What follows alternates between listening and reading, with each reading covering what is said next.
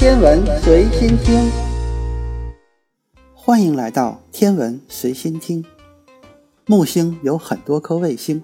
那为何金星就没有一颗卫星呢？科学家说，这些卫星都是被金星自己作没了。在宇宙中，每颗恒星、每颗行星几乎都有自己的卫星守护。比如我们太阳系内，根据最新的数据显示，木星和土星就拥有着多达七十九颗和八十二颗的卫星相伴，数量之多令人咋舌。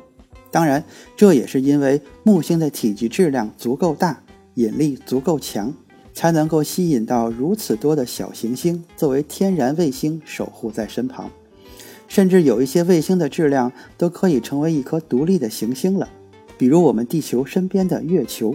有家繁叶茂的木星和土星，也有非常孤零零的星球，没有一颗卫星的守护。比如同样住在太阳系宜居带上的金星，就是一颗独立的星球，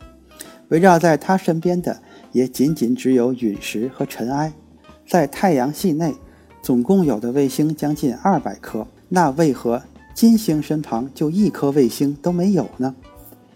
科学家则表示，这都是因为金星自己作，将身旁的卫星撞没了。一方面是因为金星距离它的主恒星太阳非常的近，